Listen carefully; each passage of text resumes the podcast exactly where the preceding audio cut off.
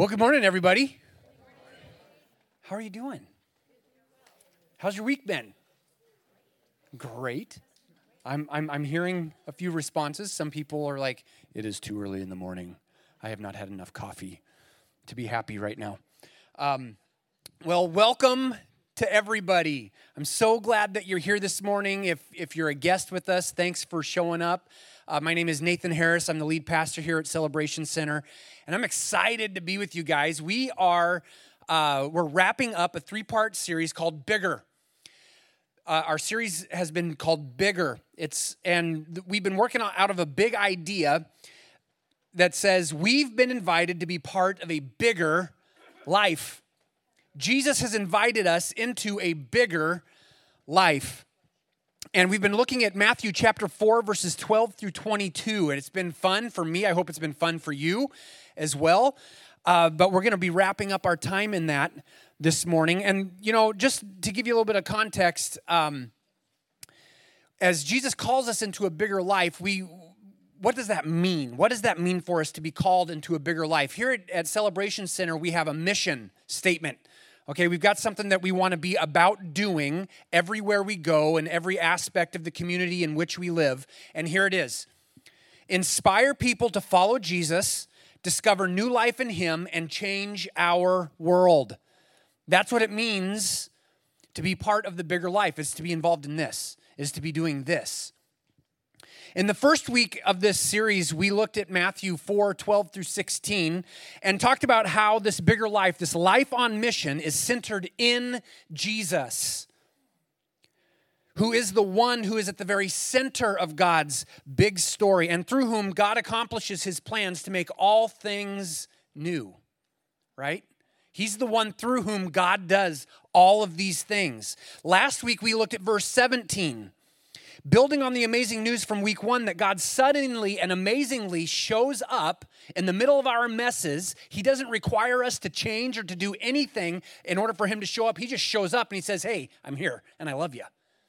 He gives us that love, not because of us, but because of Him. We heard, but in the middle of that, we heard Jesus' announcement of the kingdom. Hey, the, the kingdom of heaven has come near. And there was a requirement for all of us in that, not in order for Jesus to come near to us, but in order for us to join him. He says, Come join me in the kingdom. And part of that joining him in the kingdom is to turn away from. It's literally to repent of everything, big and small, that keeps us from being part of that kingdom. All right, so there's an exchange that we talked about last week. And if you missed either of those two messages, I encourage you go to our website ccpuyallup.com and you can click on the sermon podcast link there and you can get caught up. It's it would be good. It would be helpful for you to do that. Today though, we're wrapping up our series about life on mission with Jesus' invitation to join him in living out the bigger life. As a matter of fact, that's our main thing this morning.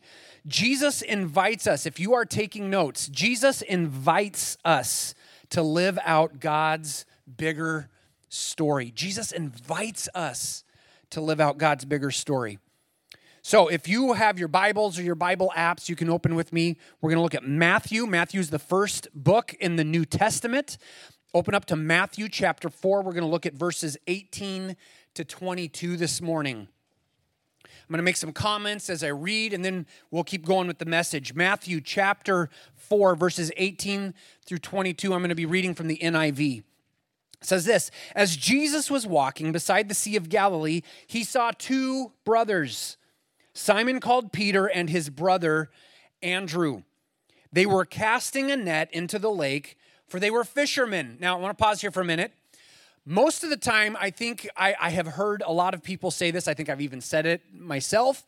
But we think of the first disciples being fishermen as being just these super simple, poor, uneducated people. That actually wasn't the case. Fishermen at this point in time, they were, they weren't the most wealthy people in the community, but they actually lived fairly comfortably. A lot of people ate fish. So they sold a lot of fish. So they lived fairly comfortable lives. That's the first thing I want you to know about this. Verse 19, Jesus says, Come, follow me, and I will send you out to fish for people. Now, they, they obviously understood what Jesus meant because verse 20, it says, At once they left their nets and followed him. So they left. You got to picture this. These guys who have been able to make a fairly comfortable living for themselves, for their families, they leave that behind to go follow Jesus. Okay? All right? So they've left that behind. Verse 21 going on from there, he saw two, speaking of Jesus, he saw two other brothers James, son of Zebedee, and his brother John. They were in a boat with their father Zebedee preparing their nets. All right, so apparently they were part of the family business. Not only were they fishermen who were reaping the benefits of this fairly comfortable living, but they were, James and John were part of the family business. Jesus called them, Matthew says. And immediately they left the boat and their father and followed him. So for James and John, they, they left this fairly comfortable living, but they also left the family business. For what? For why? Because Jesus called them. Jesus called them. I remember I was uh, uh, just about to wrap up my sophomore year at Eugene Bible College, and um, Rick Lewis, Jeff, I'm sure you remember Rick. Rick Lewis came to me and he said, Harris, you need to come to Montana with me and my family, almost just like that. He's got a fairly gravelly voice. Great guy, love him to death. You need to come to Montana with me and my family this summer. We'll spend a week, we'll have fun, we'll go fishing, we'll, it'll be great. And I was kind of, uh, uh, sure, okay, I'll come.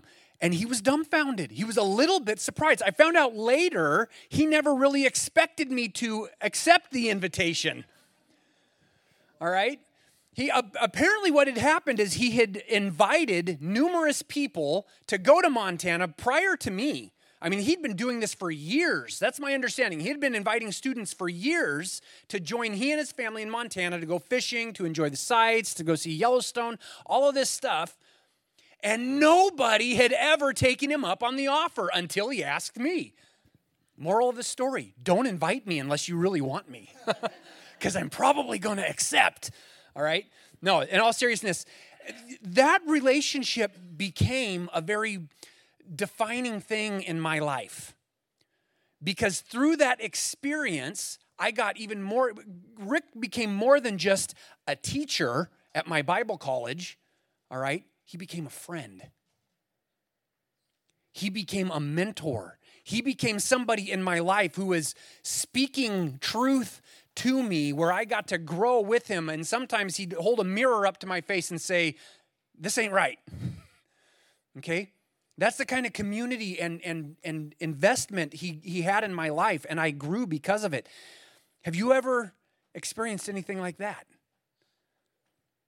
Where you were invited into something that turned out to shape and define you in some way. Jesus' invitation to the first disciples is a little bit like that. It's an invitation into a deep relationship with Jesus that's experienced by joining him in what he is doing. Okay? Participating in big and little ways in bringing the kingdom of God to earth as in heaven. Now, historically speaking, this wasn't the first encounter that the disciples had with Jesus. We know from the Gospel of John, we read early on in the Gospel of John, that, that Andrew was actually a disciple of a guy by the name of John the Baptist. Okay? He was a disciple of a guy named John the Baptist. And Andrew's first encounter with Jesus was when John said, Hey, look, there's the Messiah. There's the guy that God has promised to come and to bring all things right, to set to, to restore Israel and all of this kind of thing. And, and so at that point, Andrew starts kind of tailing Jesus around learning a little bit about him. And then, not too long after that, he goes to his brother Peter and says, Hey, Pete, You got to come with me. You got to see the one that we found, the Messiah. You got to check this guy out. So the people Jesus called didn't respond to him out of a vacuum. Sometimes we, we, we think that they did, that this was Jesus just shows up magically on the scene and, they're, and he says, Come follow me. And they're like, Okay. But that didn't happen. They, they knew about him, much like I had a, a some previous relationship with, with my instructor, Rick Lewis. Okay? I knew something about him. But then we're invited deeper in. We're invited into something more. So before we begin the doing part of the relationship, we have to begin by getting to know Jesus first. And here's why. Our relationship it's our relationship with Jesus that gives life and meaning to what we do for Jesus.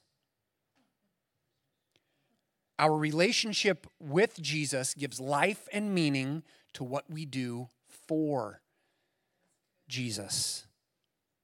He doesn't ask us just to perform, just to be good enough, just to do it right, just to have it all together. He doesn't require any of that of us. He says, Come, follow me.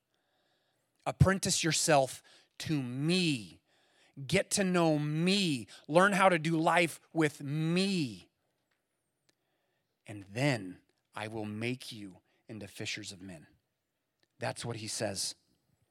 So, number one on your outline, if you're taking notes this morning, doing flows out of being. Doing flows out of being. Last week, if you were here, you heard me talk about the three step process be, become, do. Be with Jesus so that you can become like Jesus, so that you can then do the things that Jesus does. Okay, this is not about just performing, this is about becoming who God has created us to be. Have you ever thought that your being, who you are, came from your doing? Think about that for a minute. Maybe you've thought that your being, who you are, comes from your accomplishments, your successes, your image.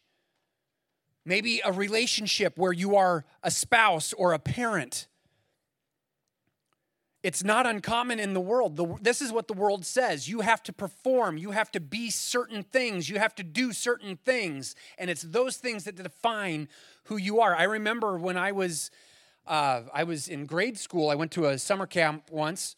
I was hanging out with some kids. They were all old, older than me, and I thought I was pretty cool because I got to hang out with the cool big kids. Uh, and we got into a little bit of trouble.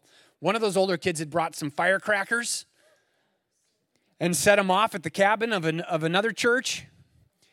And I thought it was all fun and great, and I laughed along with them. And then later on that day, my cabin leader came and he said, uh uh-uh. uh and he kind of he got into the face of the kid who brought the the uh, the firecrackers to camp with him, and I don't know why. I just remember it was the cabin leader, this kid who brought the firecrackers, and then somehow or other, I had not been expelled from the cabin as the cabin leader was talking to this kid. I was up on my bunk, and I interrupted the cabin leader. Now, mind you, I had been part of the shenanigans that went on. Okay, I'm up on my bunk and, and I interject as my cabin leader is talking to this kid. He's pretty serious, he's upset about it. And he, he's, he's kind of dressing him down a little bit. And I interrupt and I say, The point is, you shouldn't have done it. And without missing a beat, my cabin leader turns to me and says, You've got nothing to say. I heard you were there too. And it's like, Oh man, is there a rock I can crawl under? I was embarrassed. Now, that's not an experience that we have only as kids, right? Think about every time you've done or said something to impress someone else, to elevate your image, to elevate, elevate yourself in the eyes of a boss or a peer. I'm not slamming us or anybody here. What I'm saying is this is this is something we all fall into. This is part of the air we breathe in our culture, in our world. But there is a better way of living. a far better way of living, contrary to what the world knows and what the world elevates. And it's this let your doing flow out of your being. Here's how the Apostle Paul put it. This is in Colossians chapter 2, verses 6 and 7. He says this So then, just as you received Christ Jesus as Lord, continue to live your lives in Him, rooted and built up in Him, strengthened in the faith as you were taught, and overflowing with thankfulness. In this passage, Paul was writing to a bunch of people who were being pressed to conform to a way of life inconsistent with the gospel. You see, there were a bunch of people coming into the church uh, amongst the Colossians saying that they needed to add all kinds of special doing in order to really be following Jesus.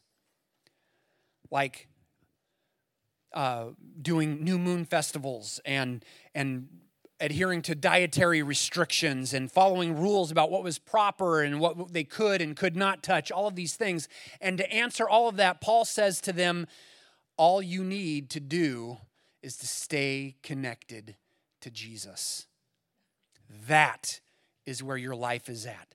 That is where you are going to find wholeness. That is where you're going to find your being. That is where you're going to find your very meaning.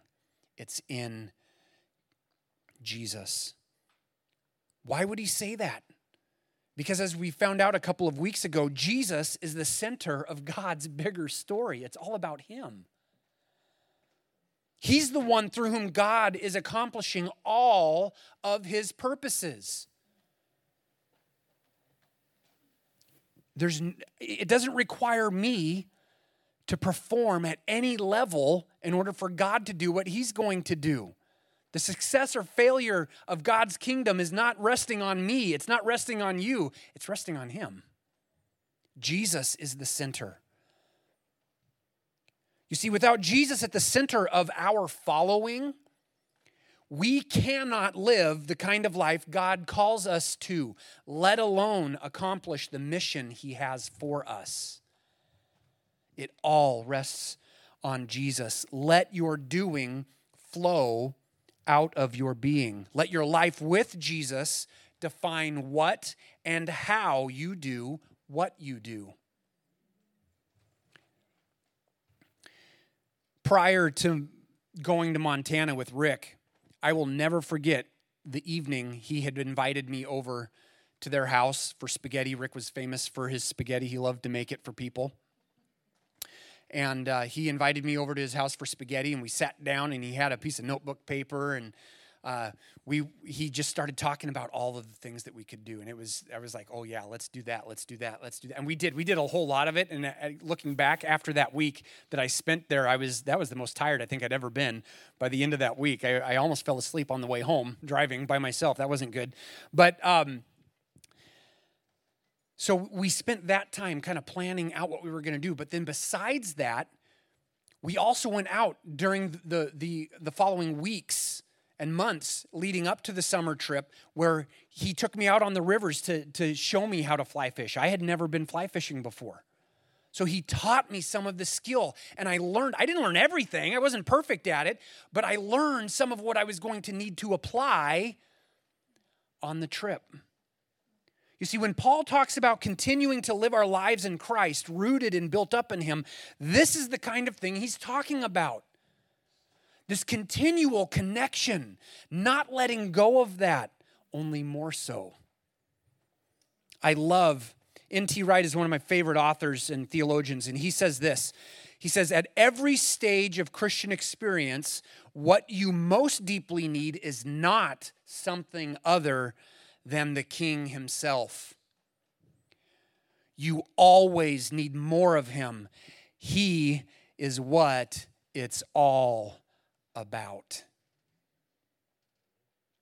He is what it's all about. No matter how far along we are on the journey of the Christian life, we will always need more of Jesus, not less of him.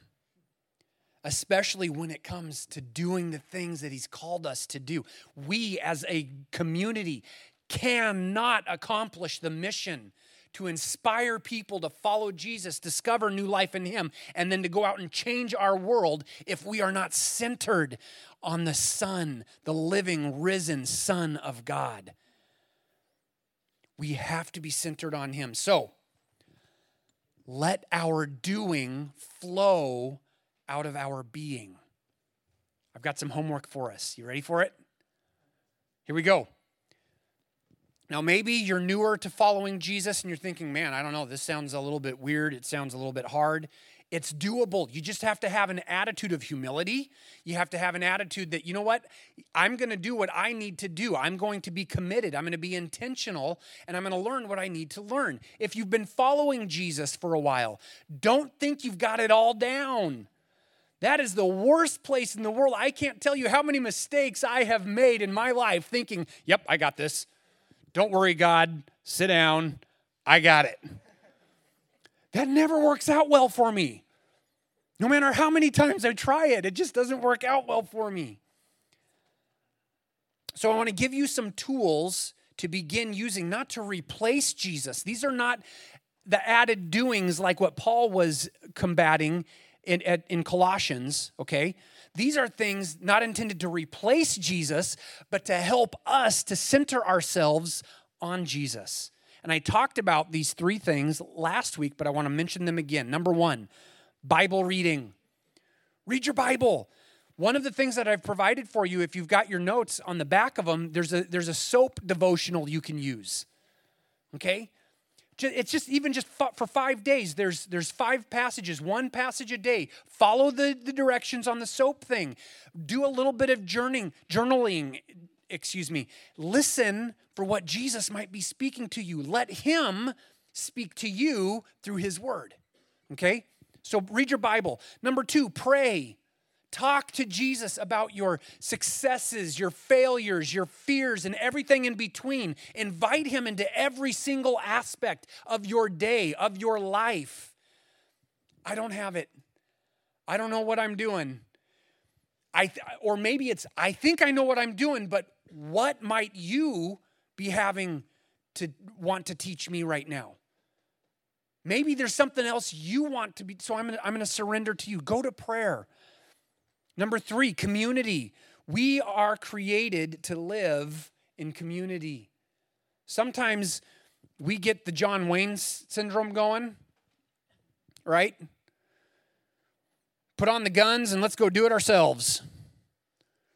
Nobody, listen, the, the New Testament and, and the Old Testament as well is full of examples and, and, and indication and encouragement that we were not intended to live life in a vacuum by ourselves. We need other people to speak into us. I'm actually really excited because, little side note here, little plug for next week. We're going to start a new series called Better Together, and it's based on our value here at, at Celebration Center of community, what it means to live in community, how we do that. Okay? So there's those those three things, and you know there's a whole lot more. There's a there's a whole list of things called uh, spiritual disciplines, and they it, it's you hear that word and you might think, oh, that sounds a little bit weird. I got a picture coming up here of a book. It's uh, called The Life You've Always Wanted. It's by an author named John Ortberg. I encourage you get this. You can get it on Amazon. You can probably find it used, uh, maybe even in a local bookstore or wherever. It's it's a fairly uh, easily read book. It's and it demystifies a lot of the the spiritual disciplines. Okay? And it will be helpful for you to see how you might begin to, to implement these things, not to replace Jesus, but to be able to more intentionally center your life on Him. Let your doing flow out of your being. Number two on your outline our doing is defined by Jesus. Our doing is defined by Jesus. Has any does anybody here remember the show American Idol? Anybody remember that show? I, you know, I get I cringe every single time I'm, I'm not one of those guys who likes to watch people make fools of themselves i guess my heart just breaks for them i feel embarrassed for them and so i usually am watching something like that like this because i don't want to see but i can't look away because it's a train wreck and you know all that but you've, you've there's at least three or four people every single season who gets up on this show thinking they've been told their entire lives yeah, Sally Mae, you, you're a great singer. You can do this. You've got this. But they get up there and it sounds like a chicken right? And it's just terrible. They've got no business being up on a stage singing with a microphone in front of them. The idea that we can be and do anything is not realistic. There are things that I am gifted in, there are things that I am not gifted in. I enjoy watching baseball. I am not a good baseball player. Okay? I remember one time in the eighth grade, I got up to bat in a game and I connected with the ball and I lost sight of the said ball. Thinking that I fouled it over the back of the backstop, I stepped back in to the batter's box waiting for the next pitch. I thought something was a little strange when I saw the catcher and the, the umpire staring at me without their masks on.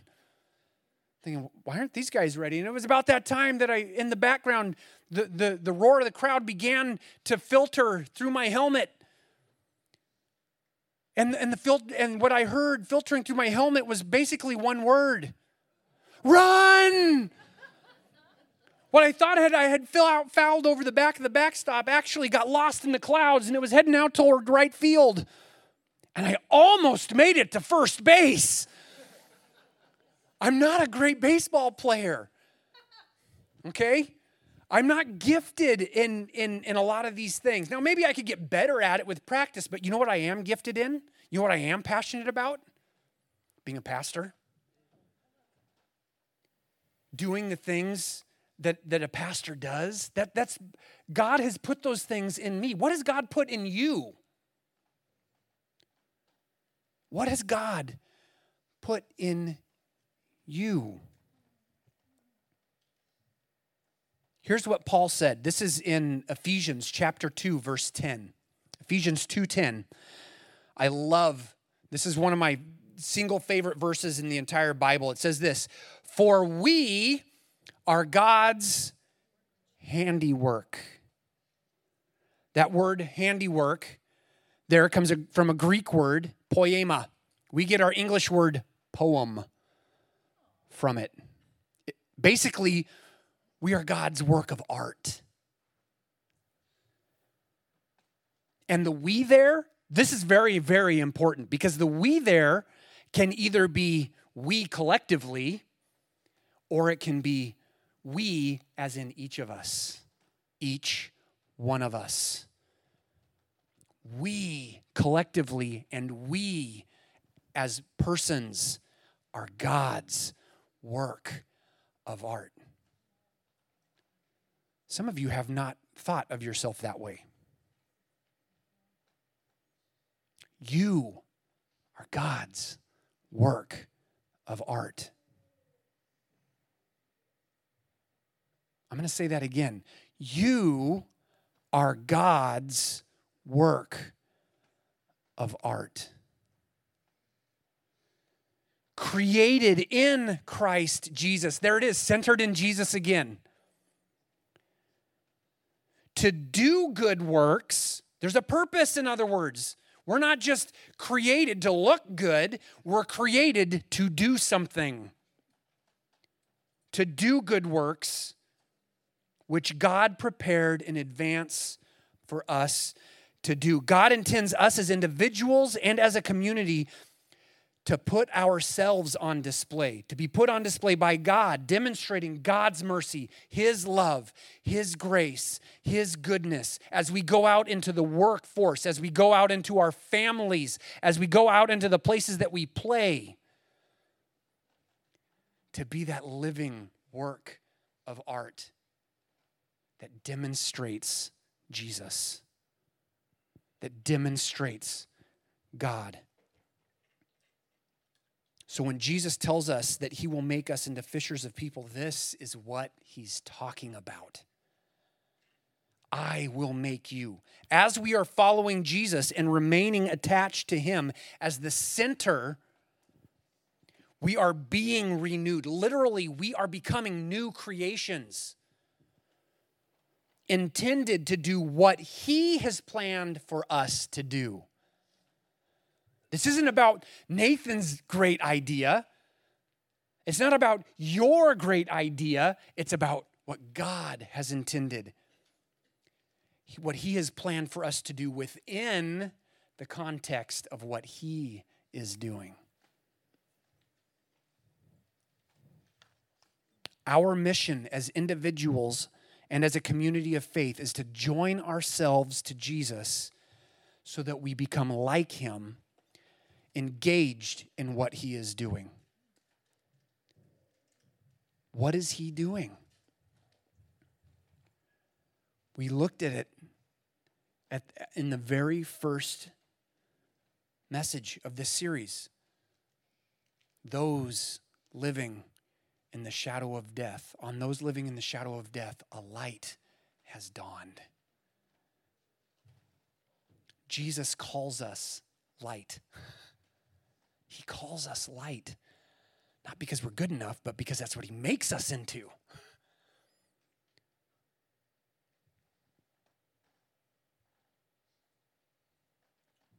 we are called to engage in what he is doing, to inspire people to follow Jesus, discover new life in him, and to change our world. All right, so I already gave you a little bit of homework. Be centering yourself in and on Jesus. But you can't just spend all of your time only doing that. I can say this because I have done this. Anybody here else besides me just done a lot of eating and not a lot of doing? Yeah. What happens? I need to go get bigger pants. right? I'm just being honest. That's that's what happens. God did not design us to, to live life that way we need to center ourselves on Jesus. We need to be continually filling ourselves with Jesus, spending time with Him, being centered on Him, so that then we can go and practice those things. We can put those things into action. If you just receive God's grace, God's love, that's, that's okay. There's nothing wrong with receiving those things. God wants us to receive those things. But what He doesn't want us to do is become a dead end in those things. Okay? He wants us to put them into action. So here at Celebration Center, we've got some things available where you can begin. I'm not saying this is the end all. I'm not saying this is the pinnacle of what it means to get out and to do things. But here are some some things that you can get involved in right here at Celebration Center. Kids ministry, kids ministry. Did you know that we have around 50 kids a week up there? That is, for a church our size, you know how awesome that is? That is stinking amazing. That is so amazing. But you know what they need? They need God's love too. Guess what you could do? You could invest love into them. There's the kids' ministry. We've got administration that happens around here. Katie is busy all of the time doing copying and, and all kinds of things. I'm making phone calls, do, taking care of business stuff. If you've got some inkling as to what it takes to be part of administering things, you could help. That's another opportunity. Another opportunity is facilities upkeep, whether it's inside or outside of the building beginning to serve, beginning to put the love of Jesus into action. I know we don't usually think of that as loving, we just think of it as chores, right? But it's actually loving. Here's point in case there's actually a study that has been done that people, guests, first time guests, typically decide whether or not they're going to return to a church within the first 11 minutes that they pull into the driveway from that moment. You know what that means? That means they've made their decision of whether or not they're going to come back and remain part of us before they ever hear me talk or the worship band play or anything like that. They have made that decision based on what they see. Okay?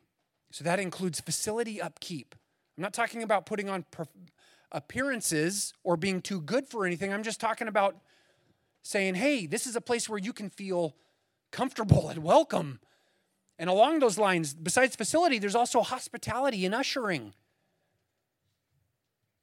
Sometimes in our society, I know we've got this whole Facebook thing going, this um, Instagram, all of that kind of thing. And for all that people post and everything, people have n- never been more isolated from relate from genuine relationships. Sometimes the one time a week people have is a handshake on Sunday morning. Sometimes that's what it is.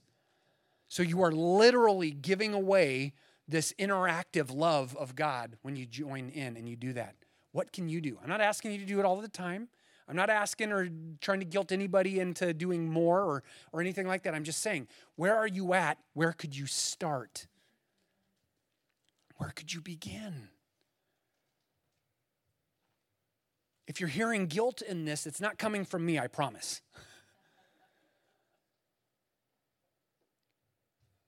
My heart is for all of us to experience what it is for God to direct us. And part of the way that He does that is that we try things. We just jump in. A little bit like when Rick invited me to go to Montana. Okay, I'm in. Sign me up. Pick one, begin serving. Again, it's not the end all of what God wants for you, but as you begin to serve within the context of centering your lives on Jesus, you will begin to learn about what God does have for you. Something else outside of these four walls, out in the community of South Hill and beyond. And, on, and while you're doing that, you'll learn the skill of love. Because it is a skill, it is something we have to learn. It's not a duty we perform, it's our destiny. Paul says, Love never fails. Never. It will never come to an end. There will always be need for love. Always. What might happen if we were to do this together? I'm not, I'm not saying perfectly. All right? I'm not talking about never making a mistake or never having a problem or, or never stumbling or anything like that. I'm saying, what if we were pursuing this as a community of faith together? What would happen if we were to reflect love in big and small ways? As we were centering on Jesus, what could happen in our church and in our city. Let your doing flow out of your being, and let God define your doing. Let's pray. I'm going to go ahead and have the band come on up. Jesus, all of this is about you. There is no part of what we are involved in what we are doing that ultimately does not have its source in you. You have created us to become mature and to be able to kind of live life not just as kids who are constantly having to be redirected, but as mature who are able to to ascertain what is good and right and true and, and to be able to launch out in those directions. But ultimately, Jesus, every single aspect of life has to be rooted in you because you are the one it is all about.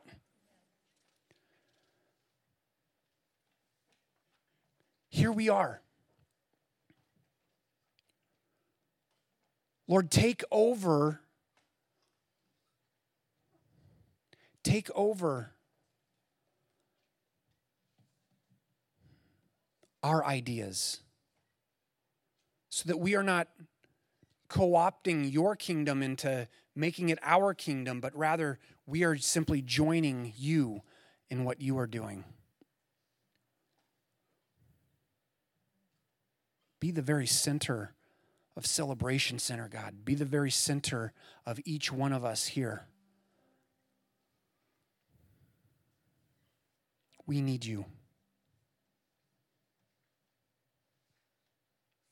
Maybe you're here and you haven't yet begun your life as a Christ follower, but you you're intrigued with the idea of, of getting in on something bigger, something else, joining in with the community and and and having your life centered on Jesus. I'm going to say a prayer. Just make this yours. Jesus, here I am. I have tried to center life on me and that has not worked out in a, in a lot of different ways. I give that all over to you. And I ask you to be the center of me. Let me get your life. Make me part of your family. Jesus, for anybody who made that prayer theirs, I, I ask that you would give them your presence, give them your spirit. Let them experience your love and your mercy right now.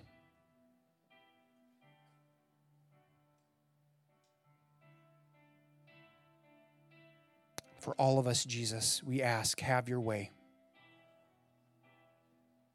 Have your way in us and through us. Let us be defined by you and not by our own ideas. In Jesus' name. His love really never does fail.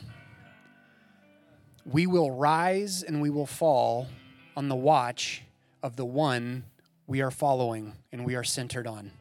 That's good news. Because what that means is that everything we encounter in life, all of the good, the bad, and everything in between, absolutely none of it is wasted or pointless. Because God is able to bring it all into Himself and make it, as we're centered on Him, He's able to make it part of His bigger story. So let's go this week. Let's let our doing flow out of our being and let's let Him define us and what we do. You guys, thank you for coming this week. Have a wonderful week, and we'll look forward to seeing you next.